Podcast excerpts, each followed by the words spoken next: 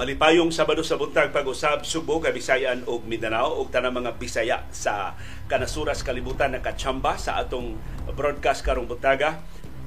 Nakatake to na taganina part 2 na nini karon. Dili to sa DCB uh, murag akong laptop do na naging problema. Ni kaging ang akong laptop og uh, pero ni puwa man sab ang among signal diri sa PLDT home. So hinaot nga dili ni mo dili ni tungod sa signal sa PLDT home na naputol ang atong broadcast. Wa intay sa CCB hawa mag, ako naman ipalayo akong keyboard gikan ni CB ipaklayo na kay kugikan sa uh, camera aron nga dili ni taon siya makasikad ba. Kay bawo na may mo siyang lihok. Dili to sa ni CB girl. Uh, sa ato sa akong laptop I think uh, dipiktuso na ni akong laptop. So mangayo ko og uh, giya Iyato ni DX Lapid o kinsay kamao nga mususian ning akong laptop or magkinahanglan ta mo palit og bagong uh, laptop aron nga dili ma balda ang atong uh, programa. Naputol ta kaganina sa atong diskusyon mahitungod sa COVID-19 ato na ipadayon karong taud-taud unya umaabot pa nato nga diskusyon ang sulti sa Office of the Solicitor General. Mahitungod ining desisyon na sa International Criminal Court ipagawa sa sunod semana. I-resume ba ang investigasyon sa pasangil sa crime sa humanity? Batok ni kanhi Presidente Rodrigo Duterte. Natuo si Solgen Minardo Guevara o resume yun ang investigasyon. O posibleng maluwatan na o warrant of arrest silang kanhi Presidente Rodrigo Duterte o gubang mga responsable ining lakton nga pinatianay ato sang tukion katong PCIJ investigative report na kining TDB Philippines pati naghanan ng kontrata sa turismo nga nadaog sa administrasyon ni Presidente Ferdinand Marcos Jr. And of course, ang atong update sa NBA, hapit na yun babalhin sa Miami Heat si Damian Lillard gikan sa Portland Trail Blazers ang atong viewers views o ang atong kasayurang kinoy ko yan. Palihog, utangin ninyo sa link sa original nga broadcast diha sa atong comment box katong mga karon pa in town maka-tune in aron nga makatultol sila nga doon tay part 1 ug doon tay part 2 pasaylo ah hasol kay ning atong programa. Pero mangayo ko sa inyong tabang aron dili in town masaag-saag. Katong dili sama ka suhito sa teknolohiya dili sama ka adept pag-adapt ining atong mga limitasyon sa atong mga plataforma.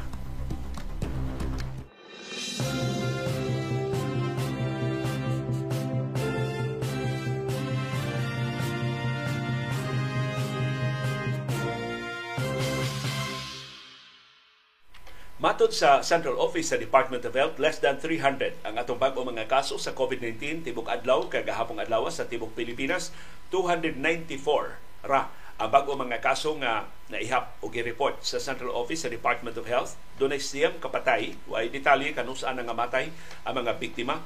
Ang atong active cases ni Hughes ngadto sa 6,029 Ni gidighanos mga pasyente nga nahibilin sa itong mga ospital o isolation facilities sa tanang rehiyon, probinsya, syudad ug lungsod sa tibok Pilipinas. Ni us-us ang atong nationwide positivity rate ngadto sa 5.8%. So nagka hinay pagyod at tinagdanay sa COVID-19.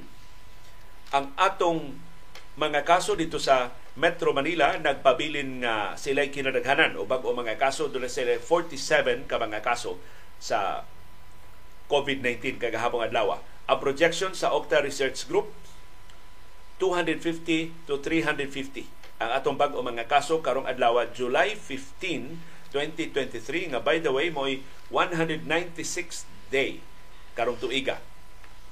Single digit atong bag-o mga kaso dinhi sa Subo ug sa Central Visayas na ratay unom ka bag-o mga kaso sa Central Visayas. Ang labing daghang bag-ong kaso gahapon ang siyudad sa Mandawi dunay duha ang Bohol dunay usa, ang Negros Oriental dunay usa, ang Cebu City dunay usa, ug ang Lapu-Lapu City dunay usa. Way bag-ong kaso ang Cebu Province, wa say bag-ong kaso ang probinsya sa Siquijor.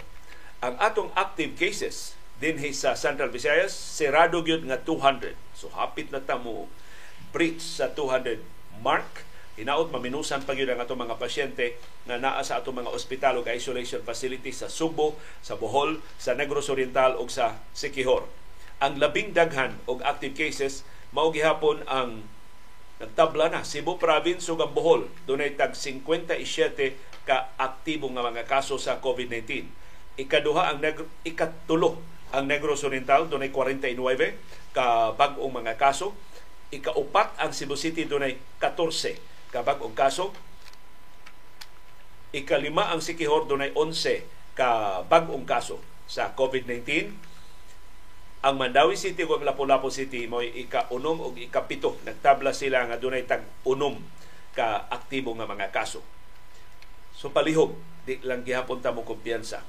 Di nato kawangon katong kapinas tulo ka tuig natong sakripisyo pag-observe sa minimum health protocols nakatabang man sab nato ang padayon nato nga pag matngon sa atong palimot dili ta mo tangtang sa atong face mask sa crowded areas di ta apil sa wakinahanglan mga tapok-tapok ug weekend ra baron tabang tag badlong sa wagi kapuslanan nga mga kiat-kiat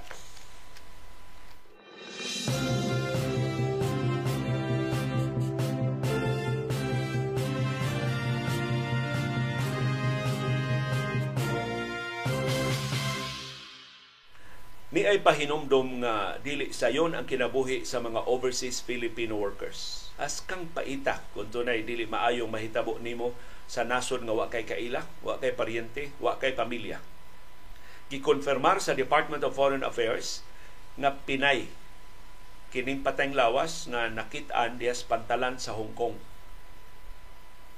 Overseas Filipino worker kini ang iyang patayng lawas nakit-an diha sa pantalan sa Qingyi sa Hong Kong adtong July 13.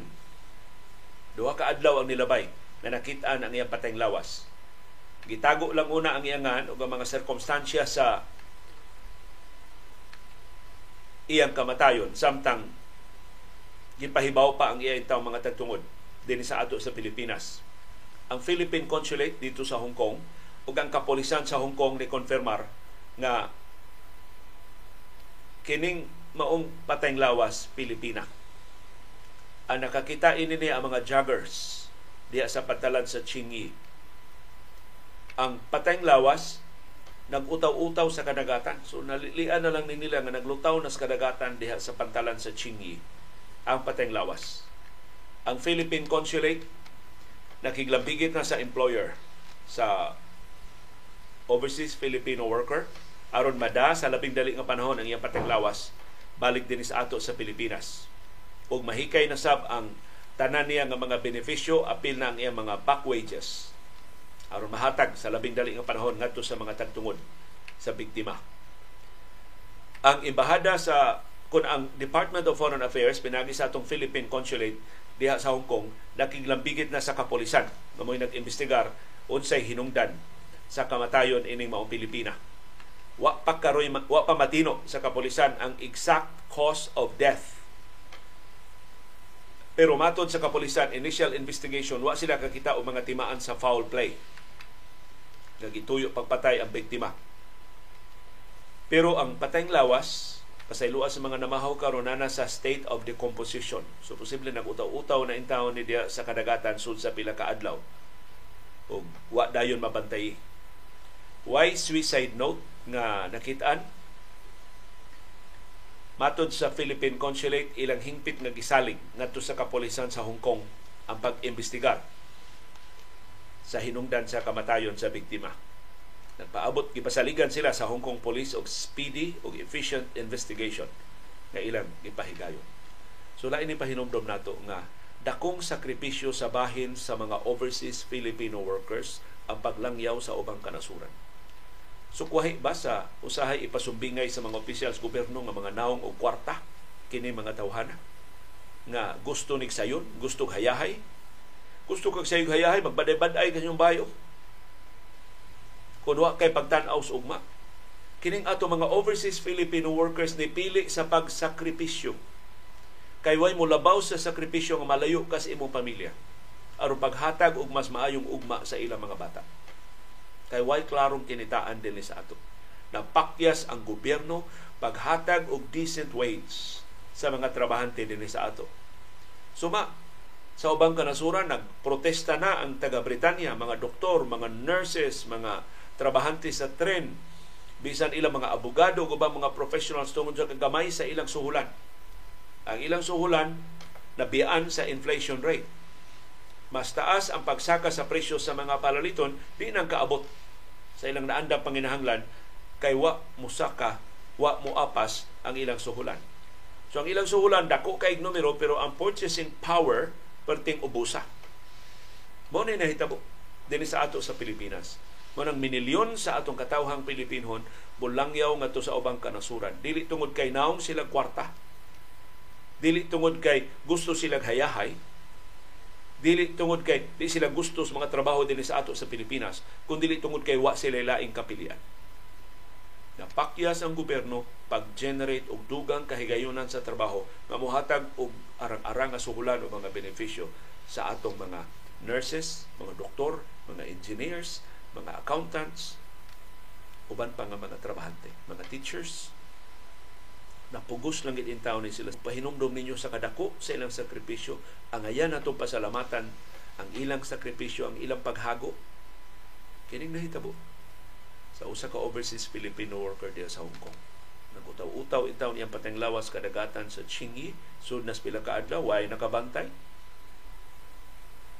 May, maybe na, na napasok na sa Daplin bitaw diha na sa may pier. So way nakalitligikan sa ibabaw. Nakita ng pateng lawas na nasa state of decomposition. Kaluoy sa mga tagtungod ini maong biktima.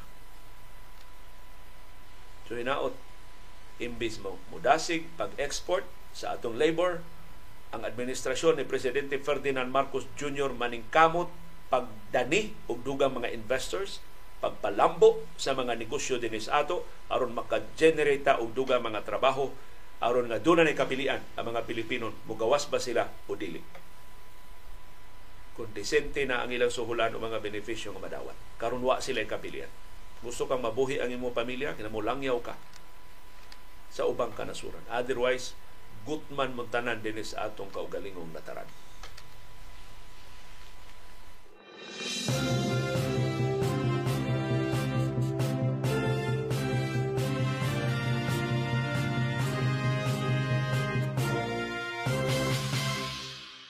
Subling gipasalig sa Philippine Amusement and Gaming Corporation Pagcor nga bisan ining kontrobersiya sa ilang bag-ong logo. Bisan imbestigahon sila sa House of Representatives o sa Senado nganong nigasto sila og 3 milyones pesos kapin para sa bag-o og patimpatian nilang logo. Mukita sila og 24 billion pesos karon tuiga 2023 mo na garantiya sa Pagcor per mudako kuno pag-ayo ang ilang kita kay perti daghanang bag-ong sugal nga ilang gipasiugdahan paita naman pud maghambog ta dako ta kita kay nagpasiugda ta og sugal. Nahibaw ba ta unsay kahulugan sa sugal? Ang ato mismong gobyerno mo iniungo sa atong katawhan pagsugal aron mo dako ang kita sa pagkor aron moburot ang kita sa Philippine Charity Sweepstakes Office. Aron doon ikagasto para sa mga gipasudahang proyekto sa atong gobyerno. Of course kawato ng uban pero mao na ilang pasalig nga mo dako ang kita sa pagkor karon tuiga wabot og 24 billion pesos Ilabihan ka dako kung ikumparar sa kinatibuk ang kita last year nga 11 billion pesos. Kini mo ang garantiya gilawatan sa chairman o chief executive officer sa Pagcor ug may responsable ini binuang nilang bag-ong logo nga balor og kapin 3 milyones pesos si Alejandro Tenco. Tinudlo ni Presidente Ferdinand Marcos Jr. Mato ni Tenco, ilang padlungon ang ilegal nga mga sugal aron sila nalay mahibilin nga mga sugalan ug mudako ang ilang kita dinhi sa Pilipinas. Matod sa pagkor nakikoordinate sila sa mga law enforcement agencies aron mapadlong kining ilang mga karibal nga illegal. Kay karon daghan kay isabong online ha nga padayong nag-operate sa nakaliling nga bahin dinhi sa ato sa Pilipinas nga makita online. So maka kuha sila og sugal online di magbuhi sa gobyerno. Matod sa pagkor doon na sila gipasyudahan kausaban aron sa pag padlong ining mga pogo operators na gigamit sa illegal na mga kalihukan sama sa human trafficking o ubang mga krimen. Ang Philippine Offshore Gaming Operations matud sa pagkor ilang malimpyuhan gikan sa krimen, gikan sa money laundering, gikan sa corruption. Ilan nang gikanselar ang mga kontrata o ang mga lisensya sa mga pugo nga nasakpan sa kapulisan na gigamit para kidnapping, gigamit para pagtanggo sa mga biktima sa kidnap for ransom activity sa mga langyaw. Kasi mga langyaw ra sa mga biktima, mga langyaw ra sa gikilkilan.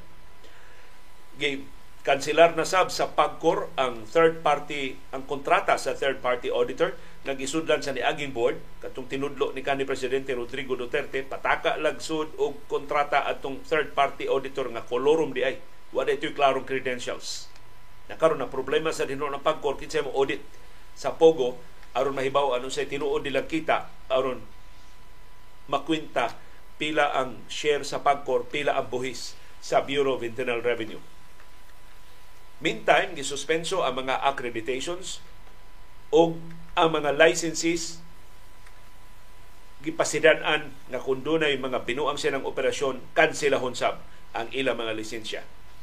Laing tinubdan sa pagkor sa ilang dugang kita nga ilang gigarantiya nga ilang matigom karon tuiga mao na pagpasiugda og dugang mga sugal ilang gi-accredit ang gaming system service providers para sa traditional nga bingo. So na e-bingo o electronic bingo. E-casino game. So dugang pagyod nga sugalan pinaagi online maka casino ka. O makasugal na ka sa National Basketball Association o ubang mga sports, sports betting o e-billiards. So hasta billiards online na. O gipasugdahan na sa Philippine Amusement and Gaming Corporation. Kabantay mo sa Administrasyon Marcos, pulos simang ang ilang direksyon. Ilang gidasig ang export sa atong labor, imbis mo generate og local employment. Ilang gipalambo pag-ayo ang mga sugal, imbis na sigon ang katawhan sa pagpaningkamot, sa pagkugi. So ilang gi pabiluhan, ilang giduslitan ang tentasyon sa pagpamasin. Pag kuha diha diha dayon sa usa ka pamilok og dako nga katigayunan. Imbis itanom nato sa panghuna-huna sa atong katawhan ang kabililhon sa paghago, pagpadusingot, pagpaningkamot, pag lahutay sa mga pagsuway karon pinagi sa pagkor pinagi sa PCSO ang mensahe sa gobyerno sugal mo Kinsa inhibaw, milyonaryo na mo ugma, bilyonaryo na mo ugma. Kakuyaw sa mga mensaheng gipadangat ining administrasyon nga ngadto sa atong katawan.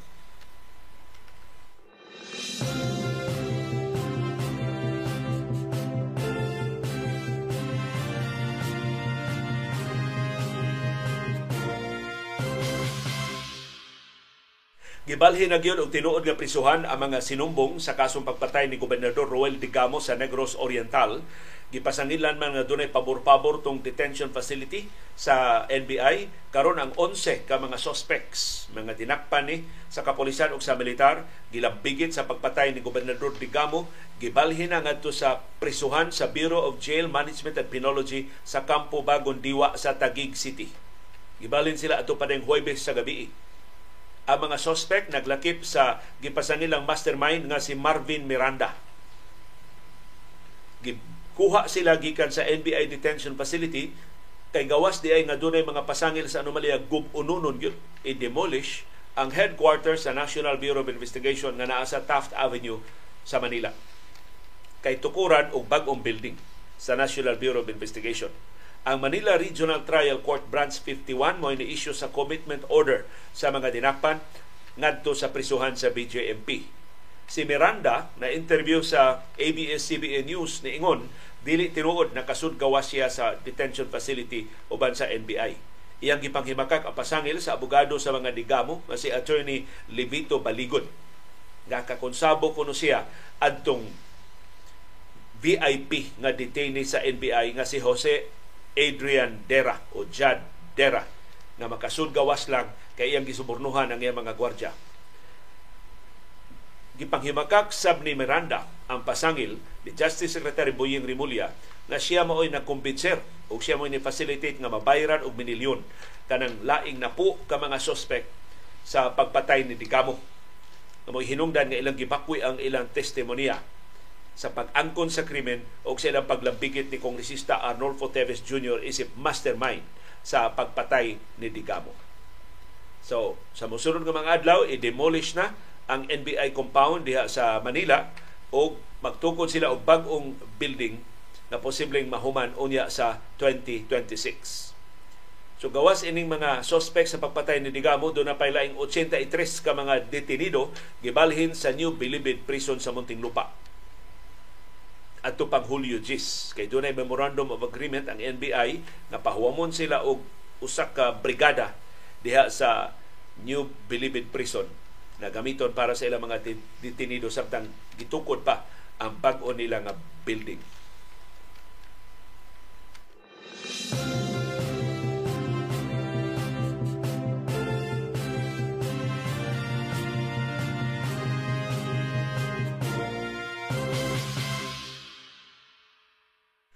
Ni angko ng daan si Solicitor General Menardo Guevara gamay ra ang kahigayunan nga ilang makumbinser ang International Criminal Court pagkanselar sa investigasyon sa laktod nga pinatianay sa kampanya batok sa illegal nga drugas ni kanhi presidente Rodrigo Duterte o sa illegal nga pinatianay sa Davao Death Squad sa si Duterte pay hawd o sawa pa siya mapili nga presidente atong 2016. Mato ni Guevara di siya masaligon nga ang Pilipinas paboran nga ang gobyerno sa Pilipinas paboran sa International Criminal Court Appeals Chamber So dakong kahigayunan resume gyud karong tuiga ang investigasyon sa drug war killings dinhi sa ato sa Pilipinas. Gitakda sa International Criminal Court nga ipagawas ang ilang desisyon unya sa Hulyo 18. Unya na sa sunod semana. Mahitungod sa apelasyon sa gobyerno ni sa administrasyon ni Presidente Ferdinand Marcos Jr. batok sa desisyon sa ICC nga mupadayon na ang investigasyon. Ang Philippine government, ni di na sila mo apilar bisan unsay desisyon sa International Criminal Court. Mato ni Guevara, regardless of the outcome, the Philippine government will continue its own investigation and prosecution of alleged abuses in relation to the war on drugs. Ipadayon ko ang investigasyon sa Pilipinas. Nagpadayon ba karon? Wag yun.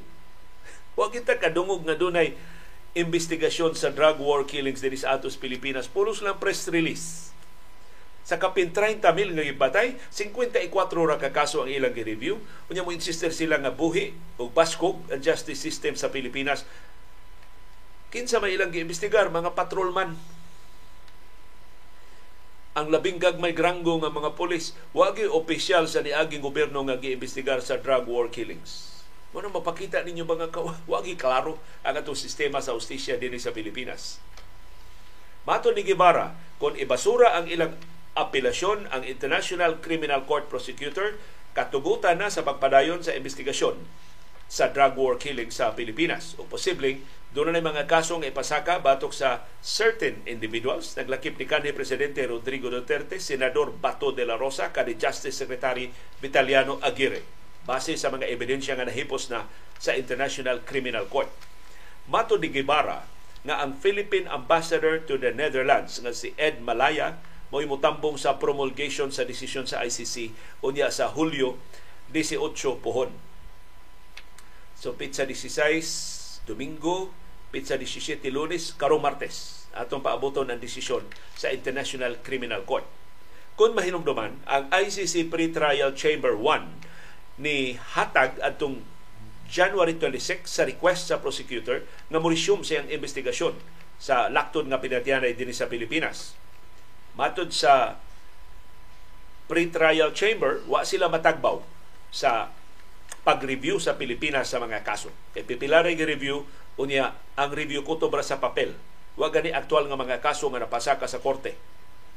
Pero gisuspenso na sa ang investigasyon ni ICC Prosecutor Karim Khan atong November 2021 tungod sa deferral request. So ni-request gyud ang administrasyon ni Duterte 2021 pa man eh, nga mangimbestigar mi sa kaso.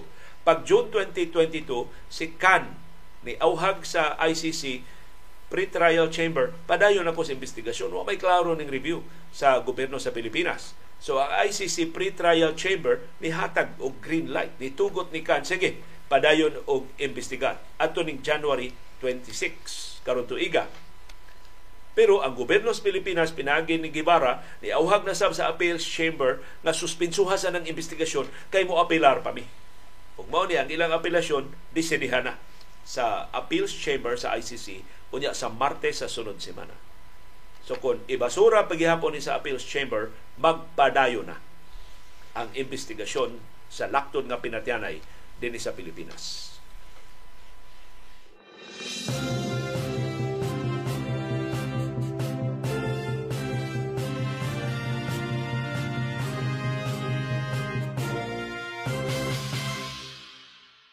Og niya na ang investigative report sa PCIJ, Philippine Center for Investigative Journalism. Pinaagi sa ilang reporter nga si Carmela Fonbuena.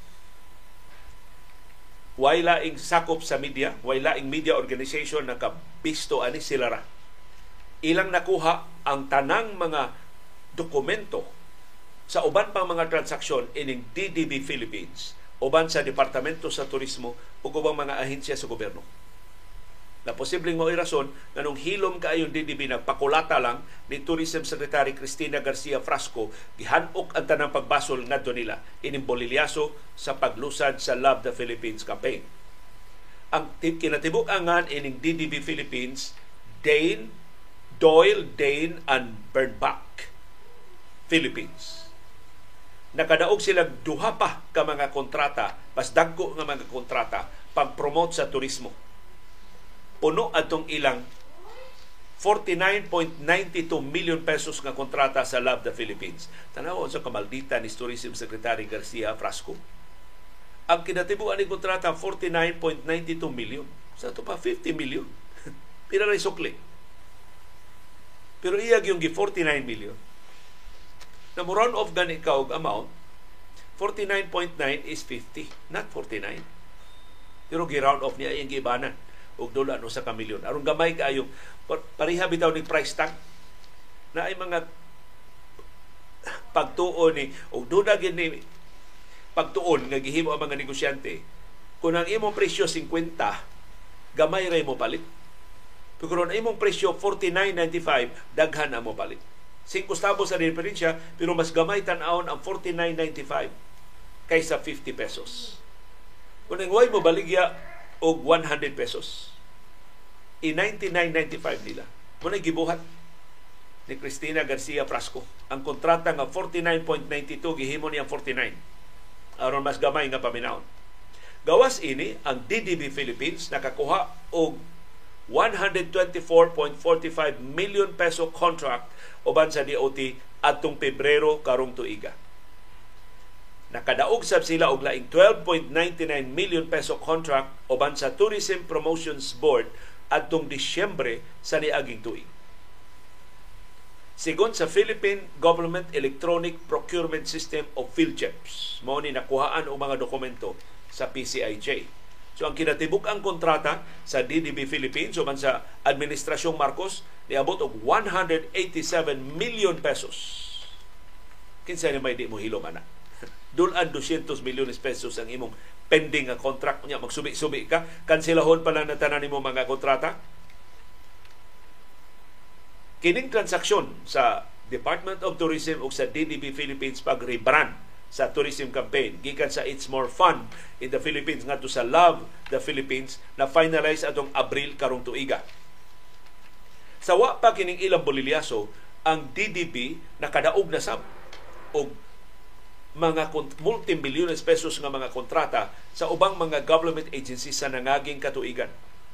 Labing menos unom ining mao mga kontrata nakabot sa unang tuig sa Marcos administration. Gilngiga usas mga paborito nga ad agencies ang DDB Philippines. Nga man, ang ilang direktor sa una, sa ilang mga trabaho sa Duty Free Philippines, si Paul Soriano. Nga karon maunay presidential advisor sa Creative Communications. O si Paul Soriano, sikit kay sluwag kay pariente ni First Lady Lisa Araneta Marcos. So pariente na sabay affinity ni Presidente Marcos Atong Pebrero 28, karong tuiga, ang Department of Tourism ni award sa DDB Philippines sa kontrata paghatag og consulting services para sa promotion of the Philippine Islands. Pag-promote sa award-winning destinations o pag-promote sa tourism products, balor og 124.45 million pesos.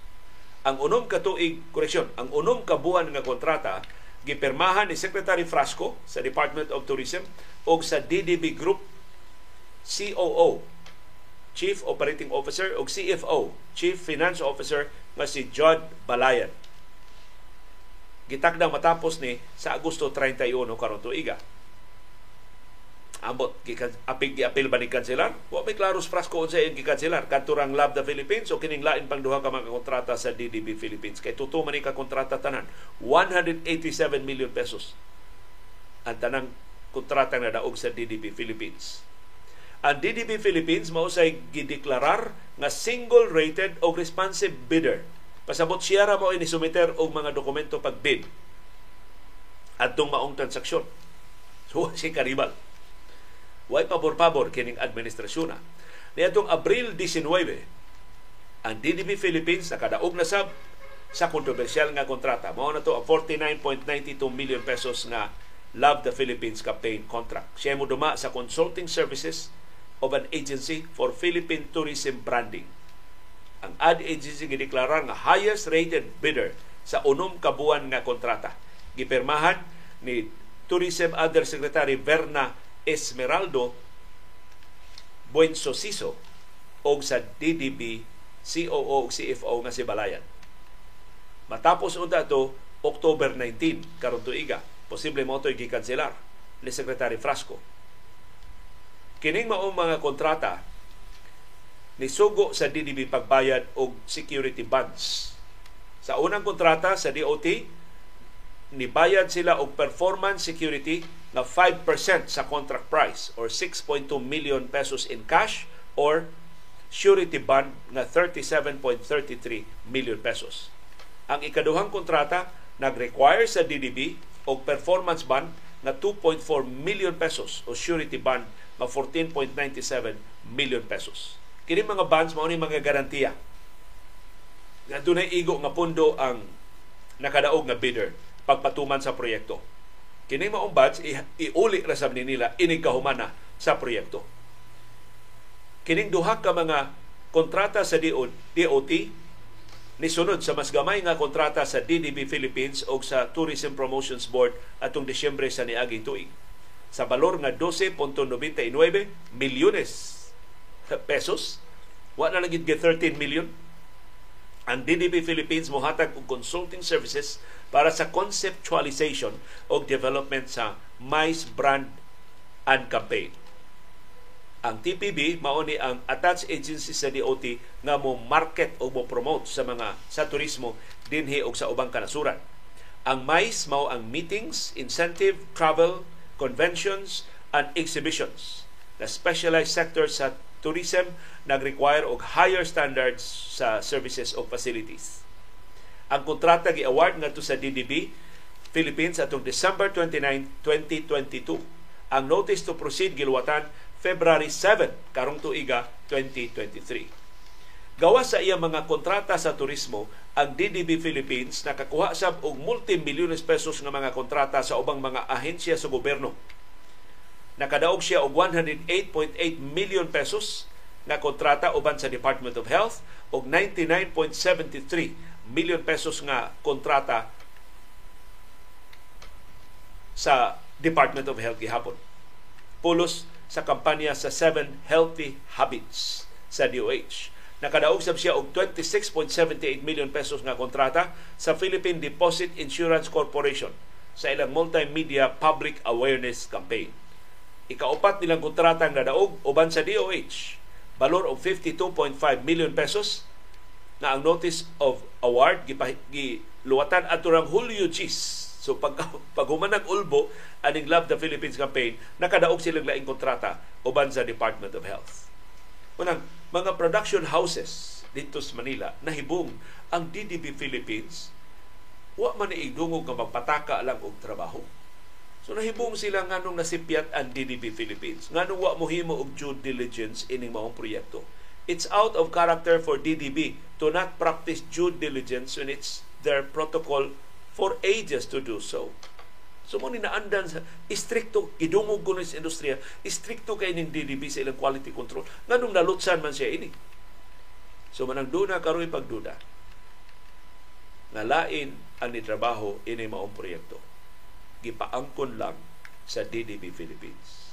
Kung tungod sa kadako siya mga kontrata sa gobyerno, nagpakahilom ang DDB Philippines bisan pag giunsa na sila pagkulata sa Departamento sa Turismo.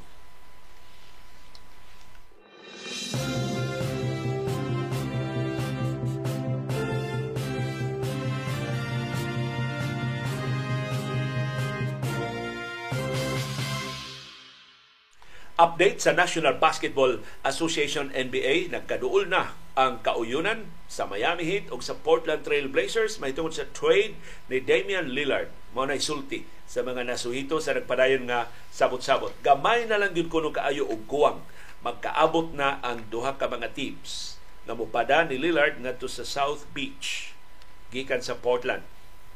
Ang draft compensation mo nagpabilin nga labing dako nga bangil sa kauyunan tali sa Miami Heat o sa Portland Trail Blazers. Ang Miami dunay tuto ka minimum dunay tuto sa minimum nga upat ka first round picks nga gidemanda sa Portland Trail Blazers. So ang gusto sa Portland Trail Blazers upat ka first round picks gikan sa Miami. Ang Miami makahatag lang nila og tulo. so mo problema sa Miami Heat. Nitanyag ang Miami sa ilang gwardya nga si Tyler Hero ug uban pa nilang batanon nga mga magdudua. Mahimo ba ni mauna lang ni ipuli sa ikaupat nga first round draft pick? Kung ang Portland Trail Blazers mo insister nga upat gyud ka first round draft pick ang ila di sila modawat ni Tyler Hero ug sa ubang batanon nga mga magdudua dunay problema ang sabot-sabot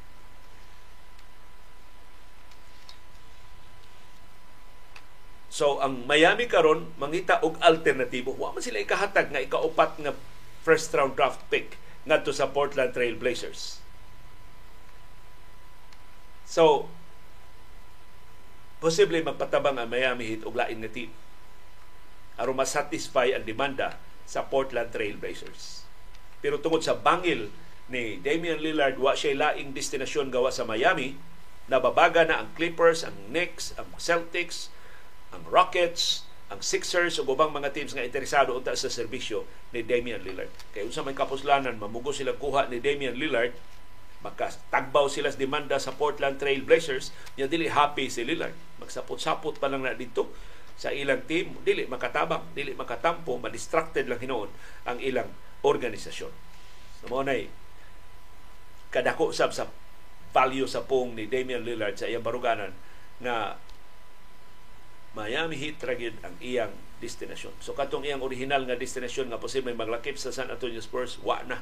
Miami Heat na lang ang nahibilin sa iyang listahan nga destinasyon kung mugawas, kung pagawason, kung tugutan siya na makagawas sa Portland Trail Blazers.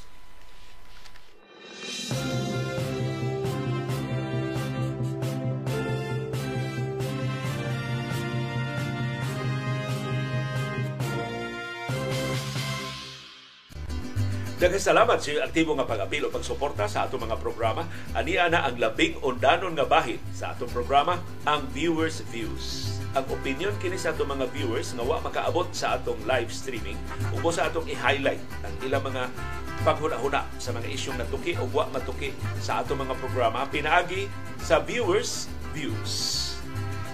Si Danilo Molina niingon kining corruption dili dali-dali masulban. Yan itubag sa atong survey uh, kagahapon unsay imong ikasugyot nga pagpadlong sa pangurakot.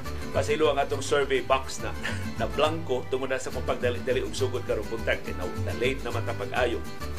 Mato ni Danilo Molina, kining corruption dili madali-dali og sulbad kay sa sakit pa cancer na ni sa katilingban. Ang importante sa atong katawhan nga magpakabana og tabang sa isip watchdog labi na sa mga projects nga naa sa atong mga lugar. Ikaduha, panahon sa eleksyon ato na gyud isalikway ang mga trapo nga mga politiko ug dili na ta magpada sa mga ulog-ulog ug mga utok-utok. Si Francis Ingalls, mahitong gihapon sa atong survey question sa korupsyon niingon akong ikasugyot iampo na lang na nato sila. Kay kundi kaya sa gahom sa tao, sa gahom sa Ginoo, kaya na nato. Dili ta mo surrender. Din padayon sa pag-educate sa mga tao sama sa atong programa, i-share nato ug i-share ang programa ngadto sa uban. Nindot kayo Francis Ingalls ang imong sugyo. Si Elma Gabonada, naingon grabe kaayo corruption sa Pilipinas, di na gyud sila makonsensya. Way kataw way katagbawan, daghang gigutom, may ta kanang makamao nga naas gobyerno maoy mo badlong. Ana, mao musiaw ng corruption kay hadlok man sad sila mo badlong. So mga naa ng gobyerno na hibaw nagbinuang ng ilang mga kauban, palihog tabang mong badlong. Kung hindi mo mutabang og badlong, pahibaw ami. Ano mga binuang nga inyong nahibawan, kami maningkamot mabadlong sila. Pinagian ng kasayuran, mas maayog doon mga dokumento na inyong mahatag namo. Si Marie Maria Helen correction, Maria Helena Macaraya. Maglisod kung basa sa inyong mga ngan kay sa YouTube ko ang inyong mga names, isikit-sikit na nila. Mo ni Maria Helena Macaraya. Sa South Korea, if na ay corruption, ipasangil sa ilang Prime Minister, magrally dayon ang mga batanon sa karsada. Unya, muingon sila nga nagrally sila sa karsada, mo na ilang di sila pakita sa ilang kay kundi sila pakita sa ilang objection maguba ang ilang future so mga batanon ko sa South Korea particular kaayong nga kun pasagdan ang pangurapot sa gobyerno maguba ang ilang ugma si Francisco Pielago Jr. naingon di na lang di ay mangamot anang PhilHealth kay kon atong sumadahon wa gyud ni sila makahatag og maayong benepisyo o giplanuhan na pud nga kawkawon ang pundo Nawa choice, uh, Mr. Pilago, kay compulsory man na ang membership nato sa PhilHealth kung employed ta. Magkapili ta kung voluntary ang atong membership or kanang kung self-employed ta o pa-voluntary ta o pa-membro sa PhilHealth, bayad ta tanan. Kitay bayad sa employer o sa employee na share sa bayaran. So, mas dako ang bayaran kung self-employed ka, wa kay employer. Pero kung doon kay employer, wa kay kapilian. Pero ako mo disagree nga dili ta magpamembro sa PhilHealth. Dako kay tabang ang PhilHealth. Ipagdaghan kay nagabenepisyo sa PhilHealth. Doon ay mga binuang ang PhilHealth pero the benefits of PhilHealth are real. Daghan kay nagapahimo sa tao sa PhilHealth sa ilang hospitalization. Doon na binuang ang PhilHealth. Pero sa kinatibukan, makaayo ang PhilHealth para nato. Para sa atong panginahanglan sa kahimtang sa atong panglawas kung si Bako dunay mga kakulian. So, nag, sige lang tag padlong, sige lang tag pahinumdom sa PhilHealth dili kawaton ang atong parta aron magpadayon kini maayo nga mga benepisyo kay ilang natanyag. Si Maria Concepcion Barreto na ingon unsaon man di magutom in town ang mga Pinoy kay ang mga politiko gaiyahay og puno sa ilang mga bulsa labi na ang mga pamilya nga mga suod ni BBM In fairness, ni Presidente Marcos katong report sa United Nations nakita mo labing daghan og gutom sa tibok Southeast Asia sa niagi tong tulo ka tuig. Sa to pa sa first two sa last two and a half years sa Duterte administration o sa first six months sa Marcos administration. Si Princess Ubek o Ubek niingon how ironic diri sa Pilipinas ang pinakataas nga mga nagutman sa Southeast Asia pero grabe kayo maka-order og lechon o pa-cater ang gobyerno kung doon events. Tinuod na. Ato ng buhis. Ang gigasto ang kaun-kaon nila sa gobyerno, grabiha makapakumpira ang mga opisyal gobyerno nagpapustik sa atong hinaguan. Si Nilo Danilo, niingon, ang nalipay ragyod sa dinad-an o pagduma ni Marcos o digong kadto ra mga trolls nga nagdawatan sa payroll dili sila masakit tungod sa kwarta puira gama. Si Easy Garcia niingon kanang ilang slogan sa DOT nga Love the Philippines inaccurate kaayo considering the manner of governance karon ini nga administrasyon. Mas angayan pa ang comment ni Agot Isidro atong paghuman sa eleksyon nga Hi Pilipinas, ang hirap mong mahalin. Doon tayo viewer, i-text, i-text niya ng iyang opinion. Matod pa sa akong apuhan, kung pakanon nimo ang imo mga anak o kinawat, mahimo po silang kawatan inig kadagko. Mao ba ni nahitabo sa mga Marcos? Si Danny Despues niingon asa naman di ay itong bag-ong Office of the Presidential Assistant for the Visayas. At tong Wednesday, there is, a, there is si Senador Bongo kay na ay groundbreaking sa Super Health Center sa Karkar City. Ang mga nikuyog niya silang Governor Garcia, si Kongresista Gulyas, si kanhi OPAB Secretary Dino ug ubang mga LGUs. Wa may napakita nga OPAB diri dugay na. Nang OPAB diri dili suod ni Bongo. Ang OPAB diri suod ni House Speaker Martin Romualdez. Si I don't, I don't know sa first name ni Calatrava, pero ako nahibawan manghud ni siya atong popular nga disc jockey sa FM sa Sugbo sa una si Jerome Calatrava. Ako mong bingo si Jerome Calatrava. Iyan ang manghud ang Presidential Assistant for the Visayas karon taga Lapu-Lapu City manang unay si Mayor Ahong Chan magpangayo og pabor ni Calatrava sa Office of the Presidential Assistant for the Visayas. So di ni sila amigo ni Mike Dino o ni nga wa sa siya appeal sa linya ni Senador Bongo.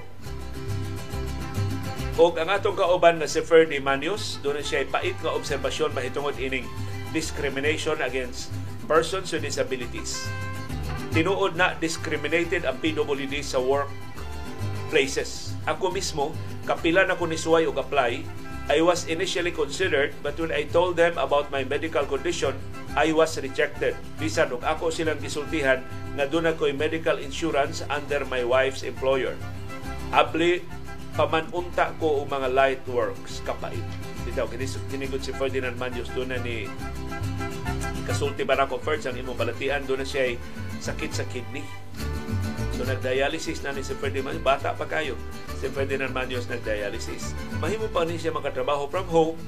Abot first na unsa naman to imong employment sa nakatrabaho naman ni Ferdy isip news writer sa usa ka radio station dinhi sa Subo mo ito na nawa tong iyang programa sa CBA TV sa una.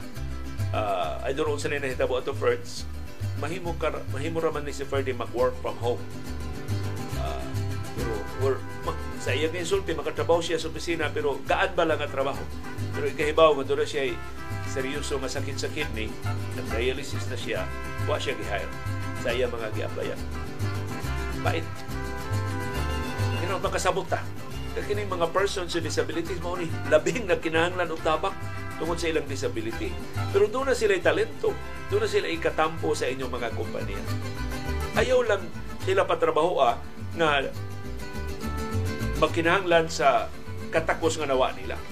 Pero kanang mga trabaho nga, nga ilang mahimo bisan sa ilang disability, dako kay sila katampo sa inyong mga kumpanya. Si Tony Sanchez, kuno ako masayop usan is mga dagkong opisyal sa gobyerno sa una. Matod niya, kining wa pagkatudlo ni Dr. Mingkita Padilla, isip health secretary, o ang pagkatudlo ni Dr. Teodoro Herbosa, na mo'y health secretary, makapahinumdum na ako sa akong pagka-casual laborer sa gobyerno ni atong 1970s. Akong relative na chief mechanic sa motor pool nga nakahibaw nga board passer ko, nitambag na ako nga aron ko ma-promote, mugamit ko sa formula nga merit plus kuhit equals sirit. Dili ko musaka kung ang formula merit minus kuhit equals pilit Merit is everything positive about you. Education, experience, character, attitude, integrity, etc. Kining kuhit is your connections to the appointing authority. Imong relatives, imong friends, imong classmates, imong mga fraternity brothers, imong acquaintances, etc. Sa kaso ni Dr. Padilla, gilupig siya ni Dr. Herbosa sa kinuhitay ngadto ni BBM. In the case of Gadon, the worst formula was use. Kuhit minus merit equals sirit. In this administration, do na ba'y nagamitan sa formula nga merit minus kuhit equals sirit? Come to think of it, the formula merit plus kuhit equals sirit mahimong gamiton sa pag-release sa incentive pay sa mga frontliners during the pandemic.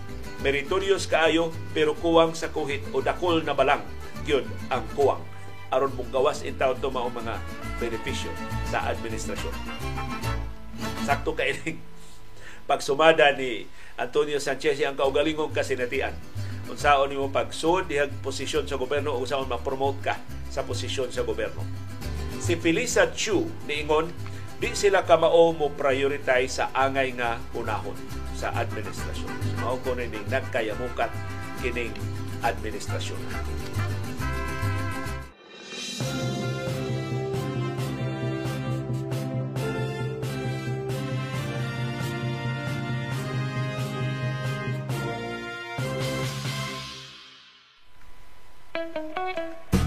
Dunay daghang matang sa kasayuran. Dunay kasayuran pinadailang, dalirang mahibawan. Dunay say kasayuran kitaguan, ilumluman, angayang kuy-kuyon sa katawhan. Kasayuran kinoy-kuyan. Kini pangangko ni Gobernador Gwendolyn Garcia nga dunay konsabo aron pagtaktak sa iyang anak nga si Tourism Secretary Cristina Garcia Frasco. Gikan sa iyang nahimutangan nga nasudnon karon nga pwesto mura og tinuyo nga pagbalising sa tinuod nga isyu. Namugna kining makauuaw nga polilyaso dili tungod kay dunay politikanhong konsabo kundi tungod sa pagpabaya ni Secretary Frasco sa pagtuman sa batakan niyang trabaho. Kung sakto paunta ang iyang liderato, Tourism Secretary Cristina Garcia Frasco, mapugnan unta niya ang wa kinahanglana nga iskandalo. Di unta makalusot ang footage nga di mao nga was nga di unta tumupasar ang slogan nga kinopya na wa pagiklaro ni samot kaunlon ang kredibilidad ni Tourism Secretary Cristina Garcia Frasco kay wa mo angkon og responsibilidad ining iyang atraso. Gitulisok niya ang DDB Philippines nga murag mauray nagtinunto hinikalintan nga siya ang nag-aprobar sa kinatibuk-an sa proyekto.